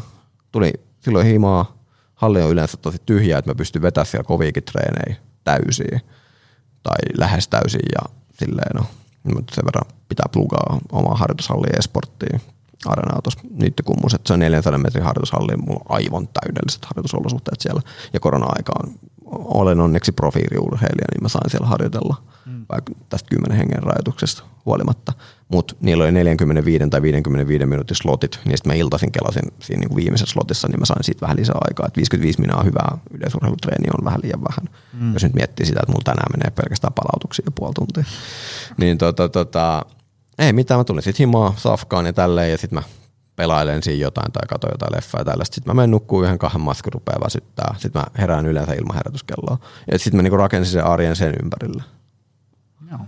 Ja ei se nyt niinku, joo, että sitten niinku sosiaaliset suhteet sitten vähän kärsii ja tälleen. Korona-aika kärsii aika paljon niinku kaikille muillakin tosin. Mm. Mutta kun se prioriteetti on se harjoittelu – ja se, että mä, pidän, mä vielä treenasin yksin, koska oma valmentaja asuu Espanjassa pääsääntöisesti tai sitten mm. Porissa, kun se on Suomen päässä. Niin mä treenaan yksin, niin totta kai mä halusin tehdä siitä mielekästä. Eli jälleen kerran, jos mua vituttaa joka kerta aamulla mennä, pardon my French, mennä treenaamaan, niin siitä tulee lis- turhaa lisäkuormitusta. Yeah, yeah. Tämä oli, tämä oli hyvä setti. Vitsi, että tuli vedetty isolla penssellä tätä teemaa. No tota, tota, mitä sulle nyt lyhyesti? Mitä tulevaisuus tuo tullessaan? Öö, no tässä, mikä päivä tänään on kahdeksas päivä, joo. Niin rehellisyyden nimissä on nyt aika tämmöinen, tota, ollaan aika löysässä hirressä. Eli tota, 14.7. tulee vielä lopulliset maapaikkajaot. Eli nyt on niinku jaettu ensimmäiset maapaikat, tai niinku viimeinen kuouta maapaikkoihin Tokioon. Joo. Ja 14 päivä, jos joku maa ei ole käyttänyt, niin sitten ne menee vielä niinku uudelleen jakoon ne ylimääräiset paikat ja vähän nyt venataan sitä, että tulisiko sieltä vielä lisää paikkoja. Onko sulla siis nyt, onko sulla varma paikka? Ei. Ja täh- onko mahku? Öö, no on mahdollisuus, mutta tilanne on aika kihäräinen. Joo. Ja nyt mennään näihin niin kuin paraurheilun ihmeelliseen maailmaan ja just ehkä tähän niin kuin inklusiivisuuden ongelmaan isossa juoksussa, että kovat luokat, ja nyt me meinaan kovalla luokalla sitä, että urheilijamäärät on korkeita ja urhe, rehellisyyden nimissä myös niin kuin tasollisesti luokka on yksi kovimpia. Et, tosiaan mulla on lievi vamma ja ne lievivammaisimpia on vähemmän yllättäen paljon enemmän kuin niitä, joilla on vaikka korkea niskahalvaus mm. tai korkea niskavamma. Niin tota, maapaikkajakojärjestelmä sorsii etenkin pienen maiden kovien luokan urheilijoita. Ja tällä hetkellä meillä on Suomelle myönnetty yksi lisäpaikka, eli yhteensä yleisurheiluun viisi paikkaa. Näistä viidestä paikasta neljä on jo nimetty ja ne kaikki on mitallisten suosikkeja. Ja nyt tästä viidennestä paikasta kamppailee minä, joka on maailmanrankingin seitsemäs tällä hetkellä ja olen kuitenkin EMS pronssilla. Ja, tota, tota, ja sitten Henri Manni, joka on kahdessa lajissa maailmanrankingin kolmas, mutta vähän heikompi tasoisessa luokassa. Ja uskon, että hän on tästä ihan samaa mieltä. Se ei siltikään niin kuin vähe, en halua väheksyä sitä niin kuin he treenaa kovaa ja heillä on, ko- ko- jos puhutaan niin kuin paralympian mitalistista, niin yleisesti ottaen se on niin kuin aika kovaa tekemistä. No, Et no. siellä on vaan vähemmän niin kuin urheilijoita, sanotaan näin, ja silti niin kuin jos saat sen luokan finaalissa suurella todennäköisyydellä, niin sit, kyllä ne on kaikki ihan kovia tekijöitä ja tälleen, mutta niin kuin mulla on No tyyliin sillä erolla, mikä mulla oli vaikka Lepeen, joka on siis no, kilpakumppani ja valmentaja, ja Lepe on aika hyvä tämmöinen arvokisamittari ollut, kun se on kultaa voittanut satasella kaikissa arvokisoissa vuodesta 2015 ja sitä ennen kaikissa arvokisoissa satasella vuodesta 2007. Kenestä puhutaan? Leupäkkä tähti, se on, Joo. sorry. Ja tota, tota, no kuartaneella mun ero häneen oli 0,2 sekuntia. Ja mä olisin sillä samaisella erotuksella ollut mitalisti kaikissa arvokisoissa, paitsi 2019. Niin ollaan hyvin potentiaalisen oikeusmurhan edessä ja tämä on siis tosi nihkeä tilanne siltä kantilta, että ö, valinta on, sä voit tehdä vain oikean valinnan. Mm. Et on paljon perustelemaan kovemmassa luokassa ja mulla on mitalipotentiaali myös bronssille. Kultaan ehkä ei suoraan sanottuna, koska ero on silti liian iso lepään suoraan sanottuna. Mm. Mutta rehellisyyden nimessä ei ole henkallakaan saumoja kultaan lähtökohtaisesti, ellei jotain niin kuin tosi paha suonenvenhätystä ole tulossa ja mm. näin poispäin. Ja sä et vois samaan hengenvetoon todettava, että sä et voi kamppailla mitalista, ellei sä starttilistalla. Mm. Ja sitten, jo, että valitaan mut, kovempi luokka, jaada, jaada, jaada. Mutta sitten taas voidaan valita Henkka. Silloin A kahdessa matkassa, silloin satanen ja 800 Tokiossa kisaohjelmassa. Niin se voi molemmissa matkoissa päästä mitalille. Niin, et mitä, mitä sä voit valita tällaisen kahden välillä? Mm. Et, et, sä voit tehdä vain oikean valinnan ja se on väärä valinta toista kohtaan. Mm, aivan, Niin aivan. sen takia se olisi nyt tosi kyllä rehellisyyden nimissä kiva, että saataisiin mahdollisesti yksi lisäpaikka lisää, koska niin kuin, tilanne on nyt se, että niin kuin, meillä on kuusi urheilijaa, joilla on mitalisauma. Ja mm. joku joudutaan jättää ulos. Et mä ymmärtäisin, jos esimerkiksi mä olisin tietysti rankin 16 tai jotain. Niin kyllä mä sitten ehkä siinä vaiheessa olisin silleen, että hands up, ei voi mitään, että olisi pitänyt kelaa kovempaa. Mutta tota, nyt on aika vaikea tilanne suoraan tämän kannalta. Ja tämä määrittää totta kai mun sitten loppusyksyä tosi paljon ja loppu niin kesääkin. Että ensi viikolla on kahdet kisat vielä öö, tota Joensuussa, Motonetti GP ja Lapilahdella Motonet GP keskiviikkona lauantaina nämä skabat. Ja sitten, niin tähän valinta dilemmaan toinen ongelma, että mun piti lähteä maanantaina 19.7. Espanjan valmistavalle leirille Löypäk Tähden kanssa harjoittelemaan. Ja, ja meidän yhteisharjoittelu on selkeästi ollut erittäin mm. positiivista niin kuin molempien tuloskehityksellä ja suorittamisella, niin se ehkä vähän harmittaa. Että et ei, ei mun tietenkään ole järkeä sinne lähteä, jos mä en pääse kisoihin. Ja sitten taas se voi, en, en, totta kai hän on ammattilainen, en mä niin kuin sitä sanoin, että totta kai se tekee valmistavat treenit ja tälleen, mutta se, että jos mä olisin sparraa sitä, niin se voisi ehkä saada siitä valmistavasta harjoittelusta vähän lisää itsekin. Mm, Mm, mutta nyt mä en pysty tätä va, niin kuin sitoutumista tekemään, koska niin kuin se on kolmen viikon leiri, se on aika kallis keikka. Mm. Ja jos mä maanantaina kuulen, että joo, sä et päässyt kisakoneeseen, niin no can do. Niin. Ja tota, no sitten meillä on SM on vielä elokuun, olisiko toka viikonloppu tyyli 7-8 päivä tai jotain tällaista. Ja jos no, en pääse Tokioon, niin no, kyllä mä varmaan SMihin menen niin kuin Kelaa, kato semmoinen, katsotaan vähän miten niin kuin voidaan kroppaa ohjelmoida sinne ja sitten sen jälkeen on varmaan koko elokuun sitten lomalla pari viikkoa. Alun perin mun piti lopettaa Tokioon silloin viime vuoden syksyllä. No sitten tuli korona ja näin. Toki sitten vuodella jatkettiin vuodet, vuosi lisää. Ja nyt tota, ö, tarkoitus oli ainakin tähän Tokioon vetää. Ja, pitkä aika oli ehkä sellainen ollut, että lopetetaan urheilu siihen, mutta on tässä nyt sen verran kovaa mennyt ja kehityskäyrä on ylittänyt kyllä munkin odotukset. Ja nyt on ehkä ollut, viime vuonna oli ihan ok harjoituskausi, mutta sielläkin oli kahden kuukauden tauko kelauksesta koronan takia Espanjassa, kun mä olin ulkona liikkumiskielossa. Niin sit nyt on ehkä ollut eka tämmöinen oikeasti tosi ehjä harjoituskausi ja se on ollut tosi niin kuin positiivisesti sävytteinen kehityksen kannalta ja siellä on mun mielestä paljon vielä sellaisia asioita, mitä voidaan niin kuin nyt, nyt rupeaa perustukset olemaan kunnossa ja se perussuorittamisen taso on kunnossa. Niin nyt niin kuin siellä on semmoinen, mä sanoisin joku no 0,1 sekuntia, 0,15 sekuntia yleissuorittamisen tasosta. Se, jos miettii niin kuin suorittamista kausin käyrällä, niin se keskiarvotaso. Niin sitä voi, voi parantaa mun mielestä vielä semmoisen noin 0,1 sekkaa, 0,15 sekkaa. Niin kuin jollakin tavalla vielä järkevästi. Ja sitten mä oon kyllä rehellisyyden nimissä rupean olla sit tosi kova jo. No niin. Joka tarkoittaa sitä, että ensi vuoden MMEihin olisi sit niinku saumat pärjätä myöskin. Ja ensi vuoden MM, sinne on niinku silleen helppo jatkaa, koska se on heinäkuun puolesta välistä. Niin kyllä mä vähän veikkaan, että mä sinne asti jatkan.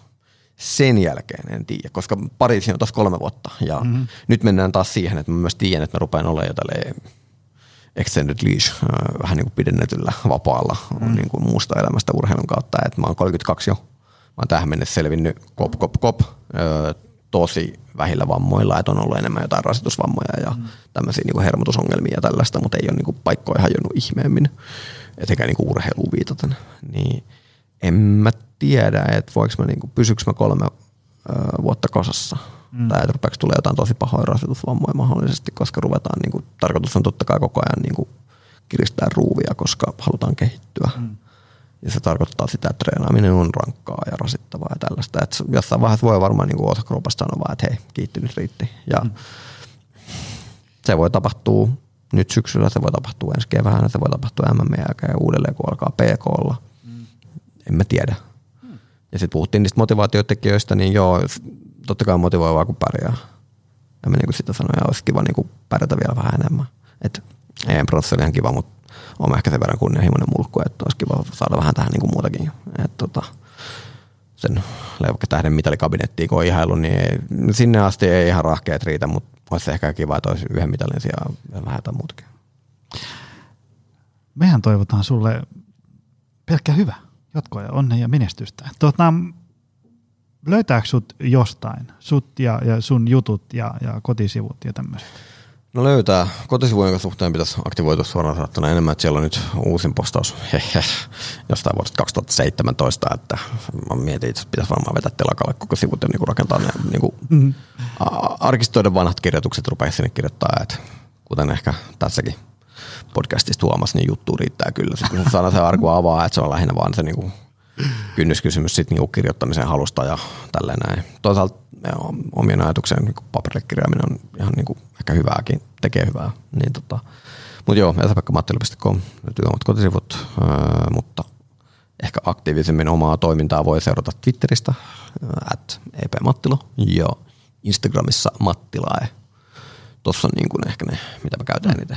On myös Facebookissa fanisivut, niitäkin mä oon aika, en ole hirveän paljon enää päivitellyt. Facebook on ehkä vähän, en mä nyt sano kuollut media tai tälleen, mutta se, mä oon todennut, että siellä Siinä voisi ehkä niinku päivittää muutaman kuulumisia ja tälleen, mutta sitten... Näkyvyyden kannalta se on vähän nihkeä. Joo, joo, ja sitten pitäisi ehkä käyttää rahaa tälleen, ja mm. mulla nyt rehellisyyden nimistä tällä hetkellä ei ole sponssa ihmeemmin, niin se on vähän, no, miksi mä täyttelen tätä. Toisaalta jo esimerkiksi vanhemman seuraavan väestön kannalta, niin se voisi olla järkevämpi myös kyllä, että pitää nyt vähän tuota miettiä ja nyt mennään taas niin kokonaisrasituksen hallintaan ja tälleen, niin some on yksi juttu niistä, että, että kun ei ole somemanageria ja tälleen, niin sitten pitäisi itse aina kaikki tehdä. Ja no, kuvaava esimerkki oli, että sunnuntaina oli Jämsän koskella, olin perillä Valtsikalla joku 12-20 safkaamassa tai jotain tällaista. Ensimmäinen kisa oli 16-20 satane sitten siitä reilu kahden tunnin päästä oli 200 metriä siinä kuuden maissa. Ja sitten mulla oli 400 metriä vielä kahdeksalta. Ja nämä oli niin kuin kaikki maksimaalisia juttuja. Sitten mä jämähdin juttu, juttelemaan vielä tota maajoukkojen valmentajan aikaa pitkät tovit siinä, niin mä sitten lähdin sieltä joskus yhdeksältä. Ja mä olin himossa, kun mä ajan yksin näin poispäin, niin mä olin himossa joskus taisin pitää yhden tauon ja tällä niin mä olin yli varttia yli 12 tai jotain tällaista niin se kiinnostus niin kuin on that spot. Mm. Et etenkin kun kisat no meni ihan ok, mutta ei siellä niin ollut mitään oikeasti raportoitavaa. Ja vähän sellainen, no ei nyt, nyt ei kyllä niin kuin jaksa. Et, et, et, niin kuin paljon mieluummin niin kuin vedin itteni, etenkin tuommoisen kuuman kesäpäivän jälkeen, niin mä kävin vaan suihkussa ja vedin itteni jaksan sitten sänkyyn ja oli silleen, oh, onpas tätä maalin kuivumista ristiikin ihalle tässä katossa. Sen sijaan, että niin laittaa, että no, Jämsän koskella oli kivat kisat tänään, ei mennyt niin hyvin siltikään. Mm. Silleen, mutta no, noin on niin ne pääkanavat, mistä voi seuraa. Me laitetaan tuonne show notesihin, sieltä voi jengi käydä klikkailemassa ja peukuttamassa. Hei, Kiitokset. kiitos tästä. Tämä oli, tämä oli hyvä avartava setti ja, ja, ja isolla pensselillä. Moni tämmöistä niin moninäkökulmaista teemaa ja tuli aha elämyksiä. Toivottavasti. Hei, kiitos tästä. Tämä oli sikahieno setti. Ja kiitos sulle, rakas ystävä, että jaksoit tänne aika pitkän lähetyksen päätyy saakka. Se on taas ensi viikolla uutta jaksoa. Se on moro. Tutustu lisää aiheeseen optimalperformance.fi ja opcenteri.fi.